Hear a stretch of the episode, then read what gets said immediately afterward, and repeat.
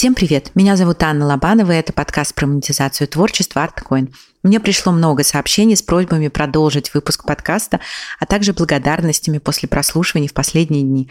Поэтому я приняла решение, подкаст будет выходить, пока он помогает хоть кому-то в эти тяжелые времена. Кстати, если есть темы, которые вам актуальны сейчас, пишите на почту проекта в социальных сетях или в комментариях на площадке, где вы слушаете подкаст. Мне кажется, помощь друг другу – это лучшее, что мы можем сделать сейчас. Сегодня со мной переводчица и издательница книг по психологии Елена Терещенкова. Лен, привет. Привет. Пока я готовилась к интервью, узнала, что вообще вся твоя деятельность издательская началась с того, что тебе хотелось переводить книги. Это правда? Да, все так. А почему тогда не, ты не остановилась просто на переводе, а все-таки пошла в издание? Потому что мне хотелось, чтобы то, чем я занимаюсь, да, вот это вот дело мечты, еще позволяло обеспечивать себя. И я искала разные способы, на самом деле. Я пробовала сотрудничать с нашими издательствами, большими, крупными. Но там такая штука. То есть, с одной стороны, туда очень сложно попасть, потому что у них есть свой пул переводчиков. Я делала тест для одного из крупных издательств, и я его успешно провалила, потому что там, э, грубо говоря, нужно было перевести фразу справа налево, я перевела слева направо. Это вот была одна из ошибок, да. Ну, в моем понимании такие вещи вылавливают редакторы и корректоры да, на этапе редактуры и корректуры, но вот там было такое требование, что перевод сразу был идеальный, видимо. Но при том, что попасть э, и начать сотрудничать с издательством сложно, платят там очень мало. И поэтому Э, я думаю, что большинство переводчиков, которые переводят э, для издательств крупных, они либо переводят очень много, и это приводит к выгоранию. При этом может страдать и качество перевода тоже. Либо они это делают из любви к искусству, и при этом у них есть какая-то постоянная работа, либо человек я не знаю, наследство от тети, богатый муж. У меня нет ни того, ни другого. И мне хотелось как-то, да, любимым делом при этом еще и зарабатывать на жизнь. Еще одним вариантом было, я в течение некоторого времени предлагала свои услуги по переводу и уже продвижению книг на российском рынке американским авторам, которые занимались сам издатом в США. Это пришло туда намного раньше, чем к нам. К нам теперь это тоже, в общем, да, потихоньку приходит. И я знаю, что многие из этих э, авторов, ну, некоторые, по крайней мере, да, переводили свои книги на разные языки, в основном на испанский, потому что испанско э, говорящих читателей больше. Я предлагал свои услуги по переводу и продвижению книг, но мне э, все время отвечали одно и то же. Мы не готовы оплачивать перевод, и понятно почему, потому что это инвестиция очень рискованная в рынок, который непонятно, будет ли там что-то продаваться или нет. Но мы готовы продать права. И после какого-то, я не знаю, там 20-30 подобного ответа я сказала, ну раз вам всем нужно издательство, я стану издательством. Скажи, пожалуйста, не было страшно начать этот путь издания? Я сейчас даже не про сложность нового дела, да, это, понятно, всегда страшно начинать, а про то, что это достаточно большие финансовые обязательства, насколько я понимаю. Мне было очень страшно, но я думаю, что я в полной мере не представляла, сколько это работы и в том числе там, да, каких-то финансовых вложений. Наверное, именно поэтому я в это и ввязалась. Потому что я думаю, что если бы я изначально видела картину целиком, наверное, бы этого ничего не случилось. И у меня, наверное, страхи больше все-таки были, знаешь, такие из серии э, вот это вот ощущение, что я самозванка, и как я вообще вот в это вот во все сунулась, ничего не зная. То есть у меня какие-то вот больше, больше про это мне было страшно, чем про финансовые какие-то потери. Хотя, конечно, про это тоже было страшно, потому что у меня не было каких-то там особых сбережений, которые я могла на это потратить. Собственно, поэтому я пошла по пути краудфандинга, там, да, с первой книгой, которой до недавнего времени времени, в общем, я считала этот краудфандинг провальным, несмотря на то, что сумму я собрала полностью. Но для меня это все равно была неудача, потому что все пошло не так, как я хотела. Я хотела собрать на права, чтобы как раз подстраховать себя, что если, значит, вот вдруг книга не зайдет российскому читателю, я как будто бы ничего и не потратила из своих денег. Вот, но так сделать не получилось. У меня есть, скажем так, опыт работы с краудфандингом, и я точно знаю, что это большая отдельная работа. И как и в любом деле, если ты не пробовал никогда, да, то ты вообще не представляешь себе, как все пойдет, какие объемы и так далее. И извне, скажем так, да, кажется, что как раз краудфандинг книг, наверное, самые выгодные что можно сделать, потому что ты вроде бы как будто бы продаешь книгу, которую ты потом будешь издавать. То есть, по сути, такая предварительная продажа. Или это не так? Слушай, сейчас вот с последующими книгами, да, со всеми книгами, кроме первой, это так и есть. Краудфандинг, который я, собственно, называю предзаказом, потому что по факту это и есть предзаказ, это уже больше традиция и маркетинг. С первой книгой это было не совсем так. То есть у меня была надежда, что ее будут покупать, но надежда это на самом деле ни на чем не основывалась, наверное, только на том, на, на каком-то моем врожденном оптимизме, потому что тот момент, когда я начала этим заниматься, по большому счету у меня был аккаунт в Твиттер, в котором подписчики, русскоязычных подписчиков практически не было. А, я там общалась с коллегами-переводчиками. У меня там было какое-то количество подписчиков, э, пара тысяч, наверное. Но это была абсолютно на 100% не целевая аудитория. У меня не было Инстаграма как такового. Ну, то есть он был, аккаунт в Инстаграме, да, то есть сейчас Инстаграм – это основной мой канал общения, да, взаимодействия с аудиторией. На тот момент, я буду буквально недавно там, да, у меня просто вопрос-ответ в Инстаграме, меня там кто-то спросил про личный бренд, и я как раз вот, собственно, рассказывала там, да, про состояние моего личного бренда в Инстаграм во время первого краудфандинга. Я не писала там про это вообще ничего. У меня там были фотографии еды и кошечек. И больше, ну, то есть совсем ничего там, да, там даже, наверное, не было написано, что я переводчица, уж не говоря о том, что я издательница. У меня были аккаунты на Фейсбуке и в, во ВКонтакте, но там в основном были друзья. Учитывая, да, вот это вот все, собственно, тот факт, что у меня вообще что-то хотя бы начало собираться во время первой кампании, это вообще чудо. Да, если готовиться к этому и относиться к этому реалистично, то, конечно, так, как я, делать не нужно. То есть э, это должна быть какая-то такая действительно спланированная кампания. У меня все, в общем, было немножко не так. Я, когда тоже начала краудфандинг и сделала все не так, как надо, потом изучала этот вопрос и выяснила для себя, что есть два таких основных подхода. Я не знаю, как они правильно называются, по смыслу я их делю. Первое — это когда ты, начиная краудфандинговую кампанию, изначально своей аудитории делаешь своих друзей, свое окружение, которые тебе помогают как бы двигать дальше. И второе, наоборот, есть э, направление краудфандинги, которые люди, специалисты, которые говорят, не надо насиловать своих близких и друзей, пожалуйста, оставьте их в покое, сразу ищите свою целевую аудиторию. Вот ты первый раз каким путем пошла? Я пошла э, немножко так, немножко так. То есть я особо не насиловала своих друзей. И я немного все-таки шла вот по этому пути, по пути поиска своей целевой аудитории. А, сделала я это следующим образом. Я сделала такую штуку. Я написала и составила список из 15 книг, которые мне было бы потенциально интересно перевести. Написала всем правообладателям. Кто-то не ответил, кто-то с кем-то у меня были забавные диалоги из разряда «я хочу купить права, мы не продаем права переводчикам, я издательница». Нет, мы не продаем права переводчикам. Два издательства э, подтвердили как бы, да, готовность продать мне права на книги. И после этого я сделала опрос в Google формах, где я написала описание каждой из книг и попросила людей проголосовать, какая книга им интересней. Также там было поле для того, чтобы написать мне, какие книги, возможно, им было бы еще интересно увидеть на русском языке, которых еще пока, которые еще пока не издали. И попросила оставить свой адрес электронной почты, если людям вообще вот интересно, чем вся вот эта эпопея закончится. И у меня в этом списке было, наверное, ну, человек 100-150, вот какое-то такое количество было. Откуда они там взялись? Я стала отправлять ссылку вот на эту Google форму в разные психологические группы ВКонтакте, mm-hmm. на Фейсбуке, и кто-то ее опубликовал. Вот. То есть так, так у меня появился какой-то какой маленький кусочек вот этой целевой аудитории. И еще одним а, тоже источником целевой аудитории были подписчики моей рассылки. Я пару лет делала такую рассылку, она называлась I Love Mondays. И там я переводила разные статьи. То есть сначала это было больше про тайм-менеджмент, как найти клиентов. Потом это все больше и больше стало уходить в психологию. Следуя просто за своим интересом, я переводила разные статьи. Эта рассылка, на самом деле, тоже была таким шагом в сторону того, чтобы переводить книги, потому что до того, как начать этим заниматься, я э, много лет работала просто письменным переводчиком. У меня была специализация, последние несколько лет у меня была специализация реклама и маркетинг. Но все-таки переводить опросы или тексты для сайтов отелей, это не совсем то же самое, что переводить книги. И мне важно было понять, получится ли это у меня в принципе, понравится ли это мне. И поэтому я придумала вот эту рассылку, в которой я переводила какие-то тексты, которые были уже ближе к, к книжным текстам, к нонфикшну, который, собственно, я и хотела переводить, но и перевожу. То есть вот я запустила эту рассылку, у меня появились какие-то читатели у этой рассылки, и этим людям я, собственно, тоже вот отправляла информацию про то, что я теперь хочу перевести и издать книгу, и ее можно поддержать вот там.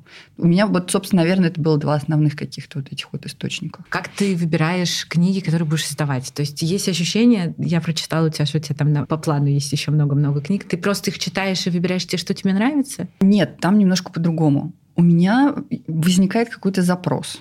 Ну, то есть вот мой личный запрос. Мне о чем-то интересно узнать больше. Я ищу на Амазоне книги по определенным ключевым словам, ну, там эмоционально незрелые родители, нарциссические матери, партнеры нарциссы, что-то вот такое, да. Узнаю, свободны ли права на эту книгу. Если свободно, мне ее присылают, я ее читаю. Если книга подходит, я заключаю договор.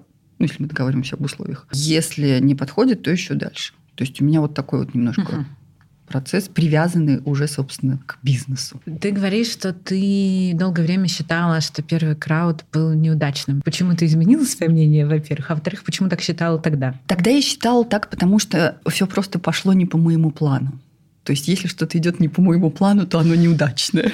Мой план изначально был собрать э, деньги на оплату прав, то есть чтобы заплатить за права для печати первой тысячи экземпляров. Как я уже говорила, я хотела сделать это для подстраховки, потому что страшно было вкладывать туда свои деньги. Почему это не получилось?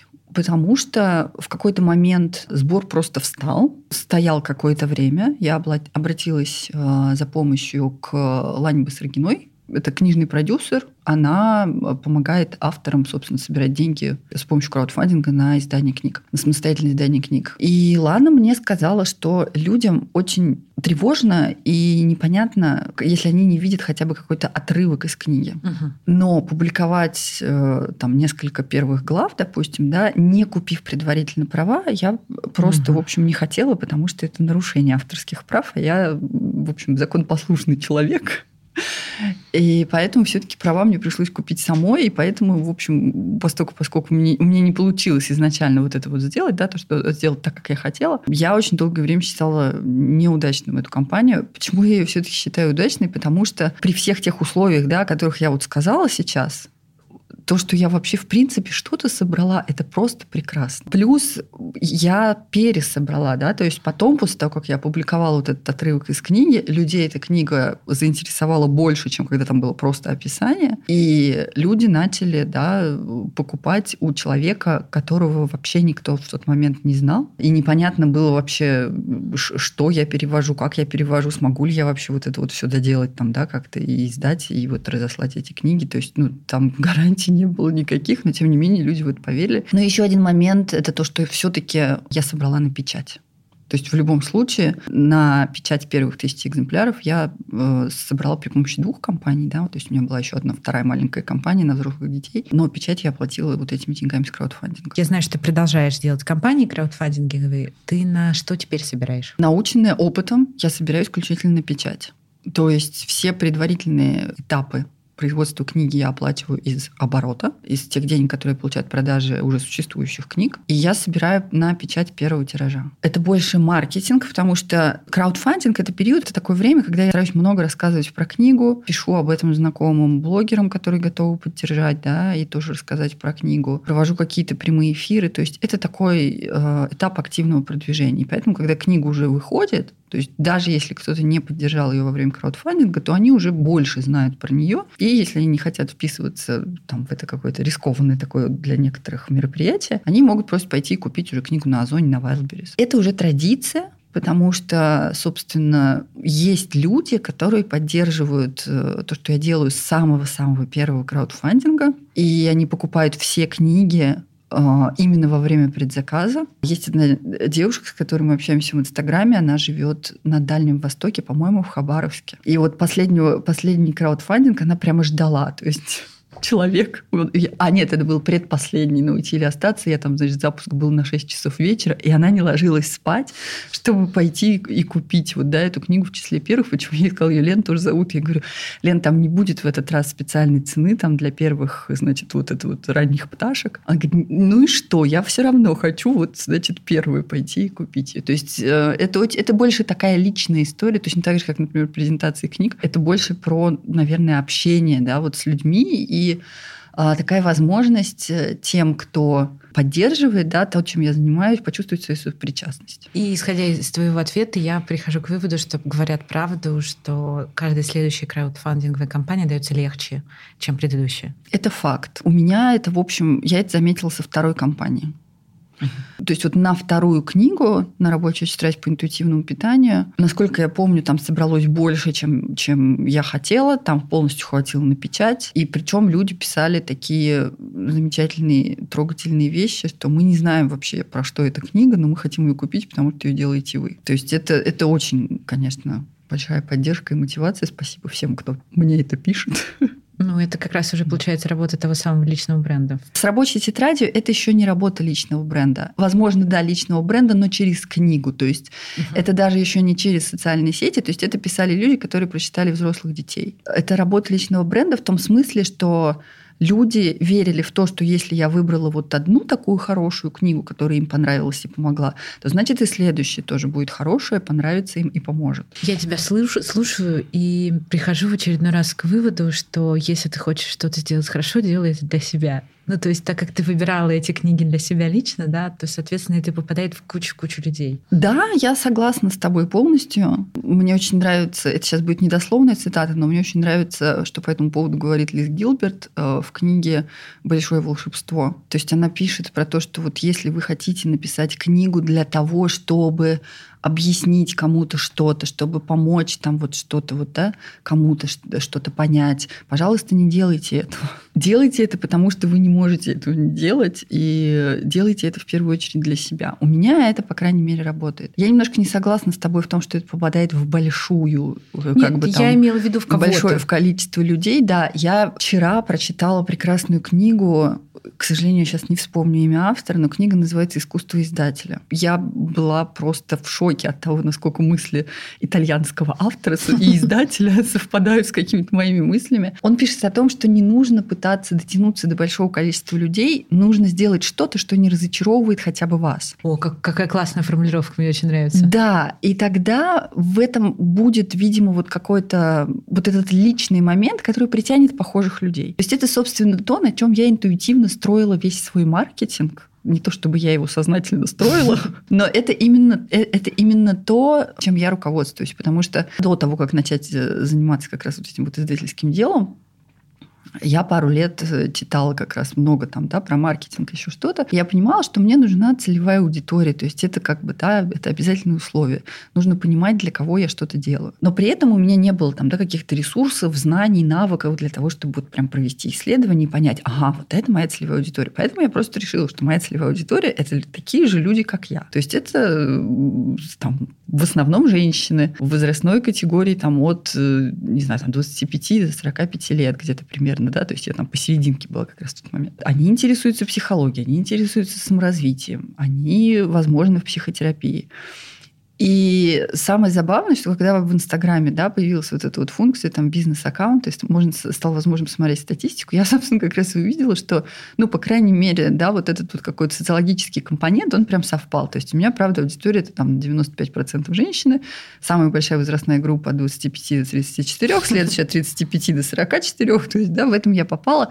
И да, многие интересуются психологией, там много психологов среди них практикующих, там в том числе, да, много студентов э, психологических вузов, вузов. Ну, то есть это, в общем, работает. Вот этот момент ориентироваться на себя, я думаю, что особенно для каких-то вот небольших бизнесов, для индивидуальных творцов, да, это прям вот очень такой классный ориентир. Согласна. Давай подумаем, какие еще можно было бы дать советы людям, которые вот хотят издать книгу какую-то, неважно, свою или чужую, с помощью крауда. Первый совет, да, это тоже, о чем я говорила, к этому стоит подготовиться. Потому что мне-то, конечно, повезло, но не факт, что так получится. В чем заключается подготовка, да? Ну, собственно, чем я занимаюсь сейчас? Вот в этот раз, да, я с самого начала рассказывала о процессе поиска книги. То есть моя аудитория вместе вместе со мной переживала, когда я пишу правообладателям, они не отвечают. Когда я пишу правообладателям, они отвечают, что права на книгу уже проданы. Люди за этим следят, они меня поддерживают. И это такой двусторонний процесс на самом деле, потому что когда мне там 20-30 человек в ответ на какой-нибудь сторис пишут,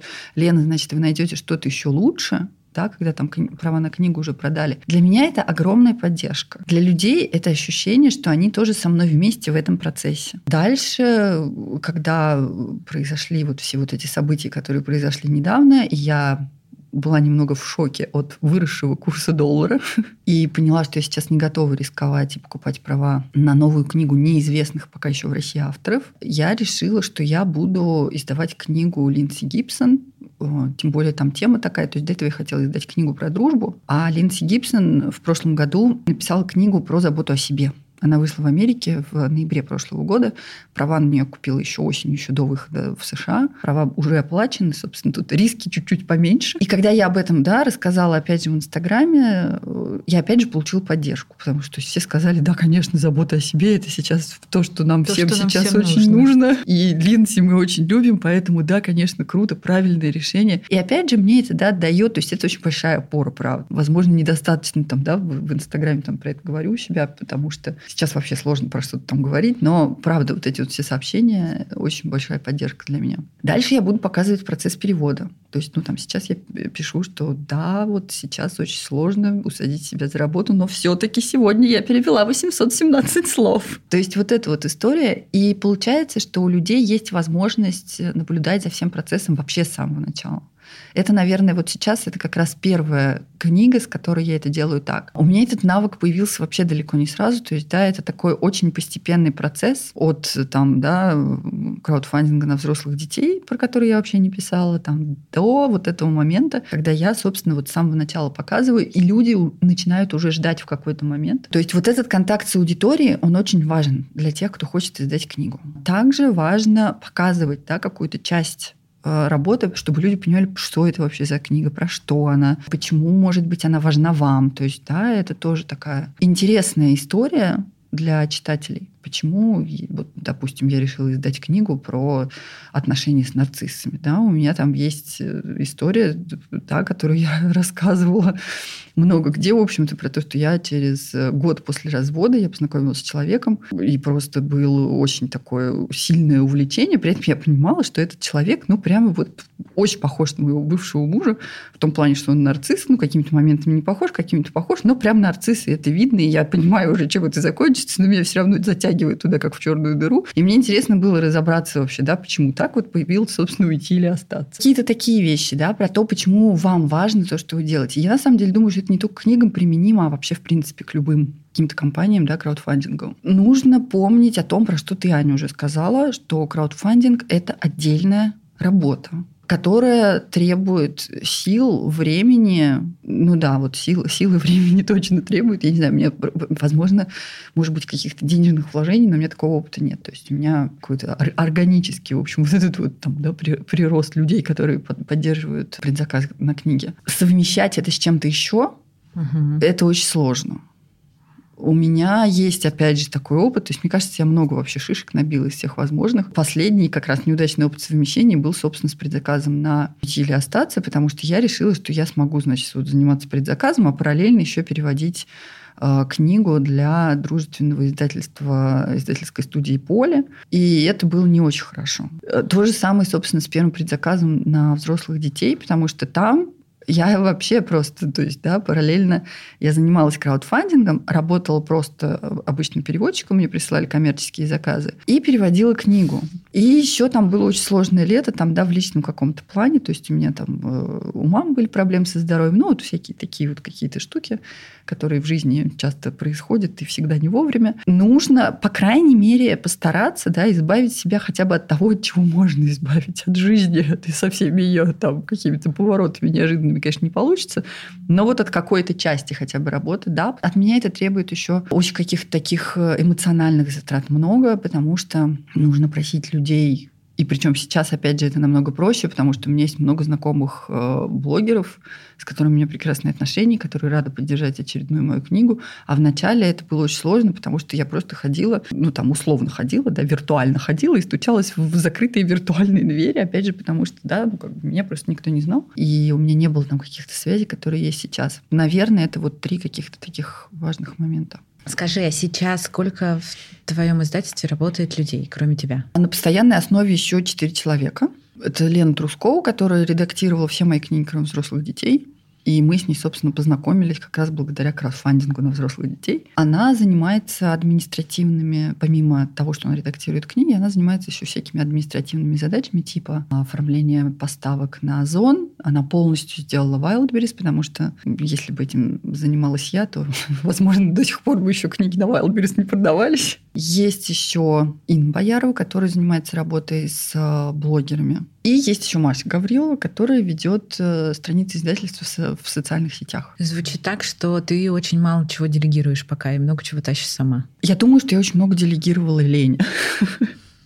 То есть вот Лена Трускова как раз взяла на себя вот этот вот э, весь большой объем административной именно работы. Мне все время кажется как раз наоборот, что я очень много всего отдала и очень мало всего делаю сама. Но Тут, опять же, недавно там где-то в сторис, в каких-то ответах на вопросы я писала, чем я занимаюсь сама, и это, правда, достаточно большой список. То есть помимо каких-то там переговоров э, с типографией да, по поводу печати, и помимо перевода, собственно, да, книг, я еще занимаюсь переговорами, опять же, с правообладателями. У меня в прошлом году, э, я под конец лета, да, я перевела за 10 месяцев три книги.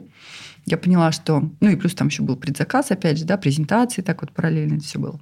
И в августе до меня наконец дошло, что я никак не могу закончить перевод просто потому, что я устала. Ну, то есть я, в общем, выиграла. И в... после того, как закончился предзаказ на еще одну книгу, я решила взять паузу. Но было очень забавно на самом деле, в каком-то смысле, в каком-то не очень забавно. Потому что я решила по пятницам подводить итоги того, как я отдыхаю.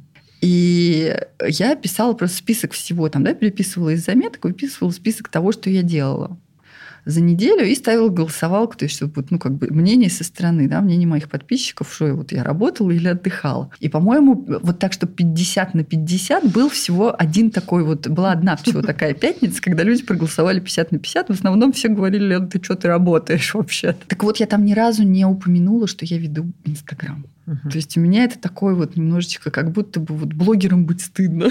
Немножко такое. Часто это встречаю, это правда. Но ты еще сейчас не назвала ничего про краудфандинговые компании, про юридические вопросы, зарплатные. Ты очень много до сих пор я не признаешь. Много, я много не признаю, это факт, да. Я понимаю, что в связи с происходящим в мире и у нас очень сложно говорить про какие-то конкретные цифры. Но просто хотя бы, чтобы понимать, когда мы говорим про покупку прав, о каких цифрах порядок идет речь? Стоимость прав это обычно 8-10% от розничной цены на книгу. И, естественно, это цена в долларах. То есть сейчас э, роялти, в общем, выросли настолько, насколько вырос курс.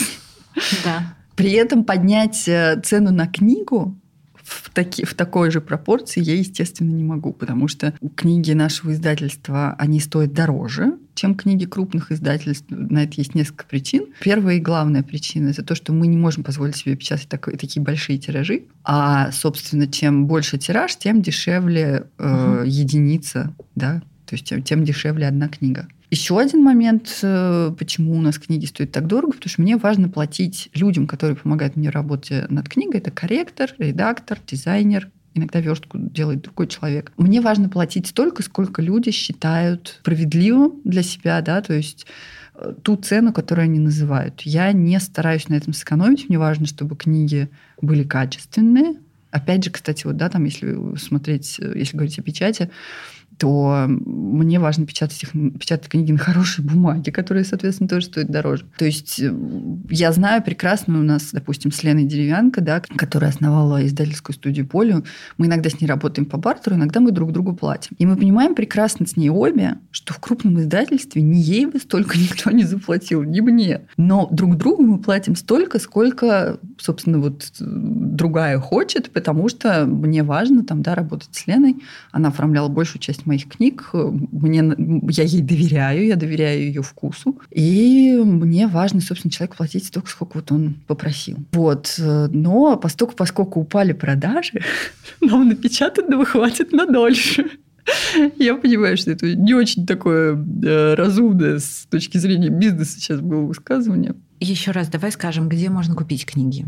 Озон, Wildberries, Озо... На Озоне книги есть постоянно. То есть э, раньше бывали ситуации, когда, допустим, какой-то крупный блогер по своей собственной инициативе писал э, про, в основном пишет про взрослых детей, писал про взрослых детей, его э, читатели бежали и все скупали. Сейчас вряд ли такое будет. На Озон они есть всегда, на Wildberries. Также они продаются в некоторых э, офлайн магазинах Это подписные издания в Питере и книги-подарки в Питере, и книжный магазин Достоевский в Москве на Воздвиженке 1.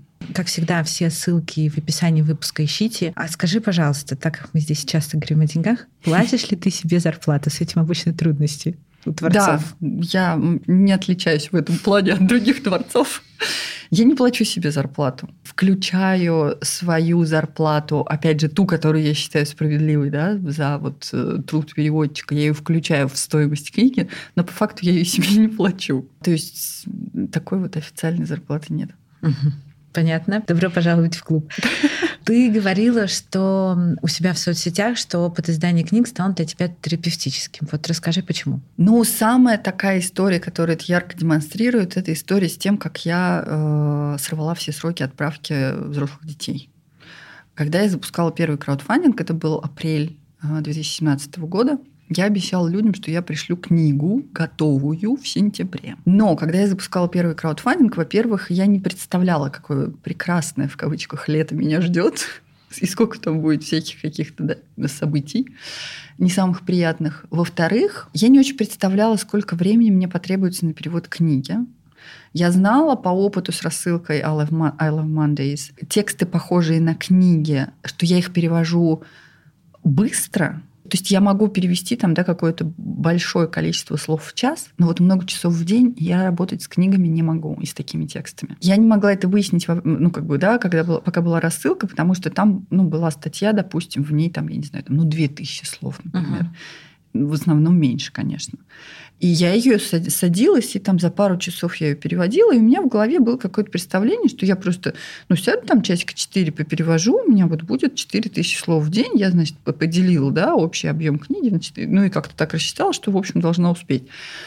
Но в процессе выяснилось, я очень долго, на самом деле, принимала этот факт. Приняла, мне кажется, там книги, может быть, к четвертой или к пятой, если не, не, не дольше что я могу сделать много, но не, не могу работать много часов над этим. То есть там, возможно, это вот у меня только тогда, я как-то вот стараюсь к себе прислушиваться, может, я себя слишком берегу, то есть я все как бы, да, там допускаю это, но у меня, видимо, какая-то такая вот тратится психическая какая-то энергия на эту работу, которую потом нужно восполнять.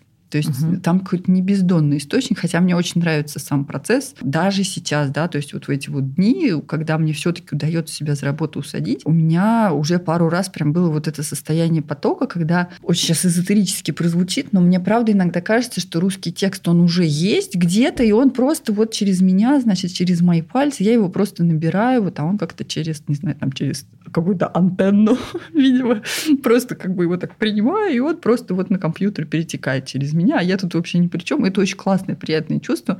Но вот по, по много часов в день я этим заниматься не могу, поэтому, собственно, скорость перевода просто еще оказалась намного ниже. И в сентябре я даже дату помню. То есть 10 сентября я закончила перевод. Это даже еще, то есть там без редактуры, без всего.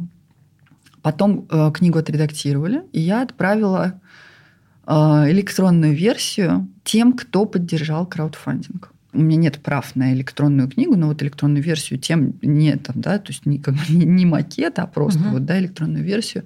А тем, кто поддержал краудфандинг, я отправила. Это был первый последний раз, потому, потому что, собственно, эта электронная версия ушла, в общем, да, там в интернет. Mm-hmm. Да, что еще больше мою предубежденность по отношению к электронным книгам подпитала. Я написала, что, ребята, так и так, я просчиталась со сроками. Книгу еще нужно откорректировать, сверстать, откорректировать еще раз и напечатать. Я буду держать вас в курсе, но вот так. И я, собственно, отправила это письмо, отправила в значит, рассылку тем, кто поддержал. И вот я сижу и жду, когда в меня, в общем, уже полетят сейчас тухлые помидоры, и мне начнут писать, вы мошенницы, верните наши деньги, и вот это вот все. А вместо этого люди находили время и какие-то там, да, тоже силы на то, чтобы мне написать, все в порядке, мы знаем, что вы делаете лучше из возможного. Не, не торопитесь, мы подождем, все нормально. И это были люди, которых я вообще не знала, которые, опять же, не знали меня. И, собственно, в печать мы отправили, по-моему, в декабре только книгу. В общем, рассылали мы ее в январе. И таких писем я отправляла еще несколько. То есть там дальше, опять же, там было, были какие-то проблемы с версткой. Потребовалось не там две корректуры, а три корректуры. То есть, ну, вот какие-то такие всякие непредвиденные штуки. Я каждый раз, когда это в очередной раз еще немного откладывалось, я каждый раз писала вот это письмо, каждый раз ждала, что ну, ну уж сейчас-то кто-то же точно мне напишет, что вообще вот это безобразие, так нельзя, там вот вы переоценили свои силы, да, ну это, видимо, какие-то проекции просто были там, да, на людей. Это то, что я сама себе, наверное, говорила внутренне. Но, опять же, люди мне писали, мы знаем, что вы делаете лучше, мы знаем из возможного, мы знаем, что вы делаете все, что в ваших силах, все в порядке, не переживайте. И это был такой прекрасный опыт принятия меня миром со всеми моими несовершенствами и косяками, что, собственно, вообще вот уже только ради этого да, стоило начать всем этим заниматься. Я недавно читала тоже, э, перечитывала, вернее, свои какие-то посты на, на планете РУ, как раз вот, по-моему, в разделе новости первого самого проекта, вот этого краудфандингового. И я писала там про то, что удивительно, что люди мало того, что платят мне деньги за то, что я занимаюсь любимым делом, они мне еще за это благодарят. То есть это, такой, это такая вообще удивительная вещь. И я на самом деле до сих пор, то есть мне как-то прям... Я, правда, читала, было очень трогательно. Я так немножечко э, старалась не расплакаться от этого вот всего. У меня до сих пор вот это вот какое-то просто а, восхищение да, от того, что вообще вот так вот может быть. Мне кажется, что ты это испытываешь тогда, когда ты занимаешься тем, что тебе очень нравится, и тем, что есть твое. Потому что я совершенно точно знаю, что если бы мне было на что жить, я бы снимала кино бесплатно вообще совершенно точно. Мне не надо за это денег. И у многих творцов я знаю, что то же самое также срабатывает. То есть, мне кажется, здесь какой-то энергообмен начинает работать, хотя это тоже звучит эзотерически, я понимаю. Но это, правда, никак не отнять. Я не знаю, как лучше сформулировать этот вопрос, потому что сейчас вообще невозможно что-либо планировать в той ситуации, в которой мы оказались, но все же, если попытаться планировать э, как ты будешь развивать э, свое дело, издательство дальше? У тебя есть какой-то план первоначальный, по крайней мере, сейчас? Ну, первое, что мы сделали, это уменьшили тиражи, потому что упали продажи. И мы и раньше не могли себе ну, окей, могли немножечко. У меня есть две книжки, которые не очень хорошо продаются. Это «Рабочая тетрадь по интуитивному питанию» и «Уйти или остаться» как раз про отношения с нарциссами. Про «Уйти или остаться» я вообще не понимаю, почему так происходит, потому что эта книга объясняет многое из того, что вот происходит, как бы, да, то есть она про отношения с романтическими партнерами, нарциссами, но вообще авторка книги Романида Рувасула, она пишет о том, что нарциссизм – это такой бич нашего времени, вот. И просто это не только про романтические отношения, а вообще про то, что вот, ну, с чем мы часто сталкиваемся вообще в жизни, не обязательно в каких-то близких отношениях. Поэтому я не понимаю, почему эта книга так плохо продается. И раньше мы могли позволить себе печатать, ну вот, например, мы недавно напечатали в январе как раз мы напечатали тираж э, рабочей тетради по интуитивному питанию, несмотря на то, что тысячи экземпляров этой книги продавалось почти э, два года. Но я могла себе позволить напечатать тираж коммерчески неуспешной книги, просто потому что я по себе знаю, как эта книга изменила мои отношения с собственным телом, с едой. Собственно, вот опять же там, да, если возвращаться к тому, что происходит сейчас, и мы, Аня, с тобой вот про это говорили, да, как раз сейчас перед записью, а, сейчас очень многие люди сталкиваются с тем, что они либо не едят, либо наоборот едят очень это много. Я. Это, возможно, даже связано с тем, что еда, правда, в, в очень многих культурах, ну и в нашей в том числе, еда, она завязана с эмоциями. Мы едим на свадьбах, мы едим на поминках, угу. и вот это вот все. То есть еда как утешение, это, в общем, нормальная такая история. Другое дело, что она, в общем-то, не дает того утешения, которое нам нужно, к, к сожалению. сожалению. Да. Но мне, благодаря рабочей тетради по интуитивному питанию, правда, мне удается сейчас и чувство голода слышать, да, и насыщение тоже, в общем, как-то ловить вовремя. То есть у меня сейчас вот нет э, вот этих вот проблем там с едой, да. Именно потому, что я знаю, насколько это крутой инструмент. Единственный недостаток, что вот она называется рабочая тетрадь, по ней правда надо работать. Я немножко здесь э, сломала систему, я не делала из нее упражнений, ну, некоторые делала, делала, но далеко не все.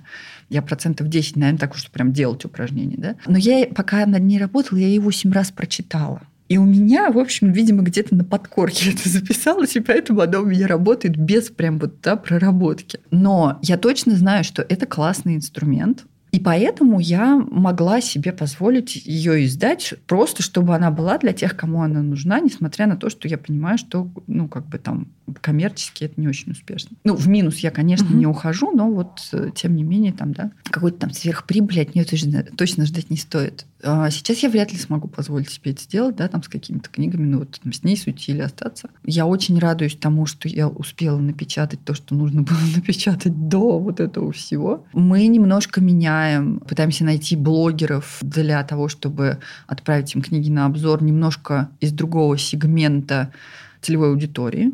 Опять же, я отказалась от покупки прав на новую книгу неизвестных авторов и перевожу, собственно, то, на что у меня уже были куплены права.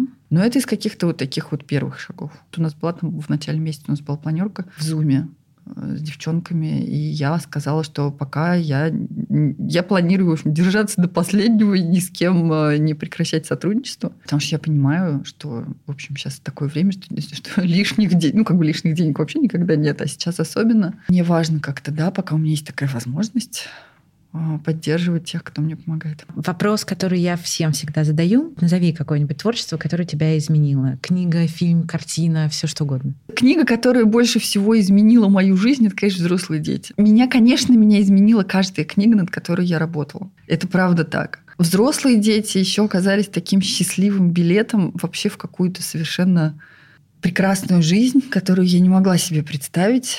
Понятно, что я ее выбирала, да, потому что мне хотелось понять, больше про эмоционально незрелых родителей и эмоционально незрелых людей в принципе.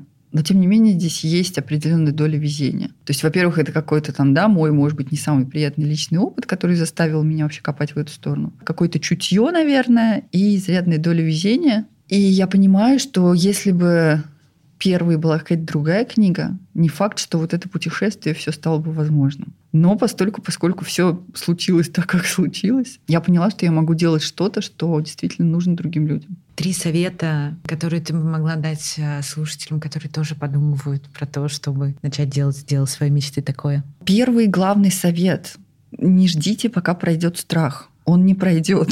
То есть тут я опять же перескажу то, о чем писал Лиз Гилберт в книге «Большое волшебство». Очень советую, кстати, если вы вот хотите чем-то таким заняться, творческим, и у вас есть какие-то страхи, сомнения, прочитайте «Большое волшебство». Это очень классная книга. Там она говорит о том, что страх, он похож на такого большого и немного туповатого двоюродного брата, который бросается на все, что, по его мнению, представляет для вас опасность. И он не поймет, что на самом деле, я не знаю, э, рисование картин или там написание музыки это никакой физической опасности для вас не представляет. И он никуда не денется, он всегда будет рядом с вами. Но можно делать что-то, несмотря на то, что страшно. И со временем это становится чуть менее страшно. Но до конца все равно страх никогда не проходит. Второй совет, наверное, не бойтесь ошибаться, потому что, как показывает, ну, например, мой опыт, да, вот с, этим, с этими сорванными сроками, люди и мир намного менее строги, чем мы себе это представляем. И все вот эти вот э, страхи, связанные с тем, что вот мы сейчас делаем что-то не так, и нас все отвергнут, возможно, по большей части это все вот у нас внутри в голове, Третий, это, наверное, даже не совет, а такой вот тоже мой личный опыт. Другим людям очень важно видеть тех, кто делает то, о чем он мечтал, кто делает что-то, от чего он получает вот настоящее искреннее удовольствие. Люди тянутся к такому. Если вы сможете да, смириться с тем, что страх никуда не денется, и разрешите себе совершать ошибки, то вокруг вас начнут появляться какие-то совершенно удивительные поддерживающие люди. И это будет вот такой обоюдный процесс, да, когда вы будете вдохновлять и поддерживать друг друга. И это, наверное, тоже одна из самых крутых вещей, которая со мной случилась благодаря тому, что я все-таки пять лет назад решилась ввязаться вот в это вот совершенно безумное какое-то, да, на первый взгляд, а, занятие. Спасибо тебе большое. И тебе. Если вы слушаете этот выпуск на площадке, где нет описания, то его вместе со всеми ссылками я, как всегда, добавлю в наш телеграм-канал. Его легко найти по названию ArtCoin. Слушайте нас на Яндекс Музыке, в Apple и Google подкастах, на Spotify. Также подкаст ArtCoin есть ВКонтакте, и там у нас довольно активная группа. Хочу сказать вам спасибо за то, что отмечаете соцсети подкаста и рассказываете про него. Для развития проекта это правда очень важно. Чудесного вам дня и берегите себя. Пока-пока.